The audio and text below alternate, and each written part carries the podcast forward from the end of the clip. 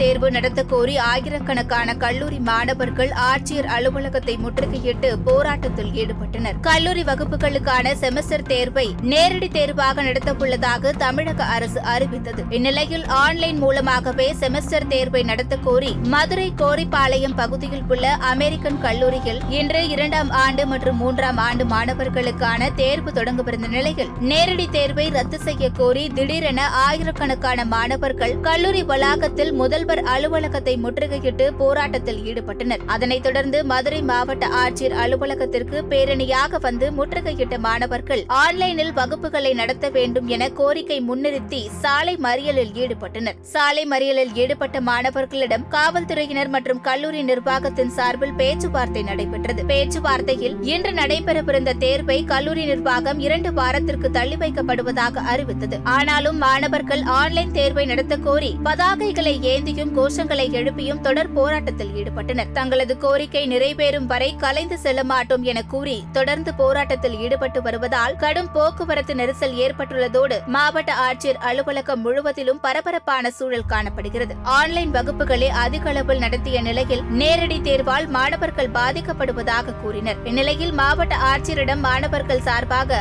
ஐந்து பேர் பேச்சுவார்த்தை நடத்தி வருகின்றனர்.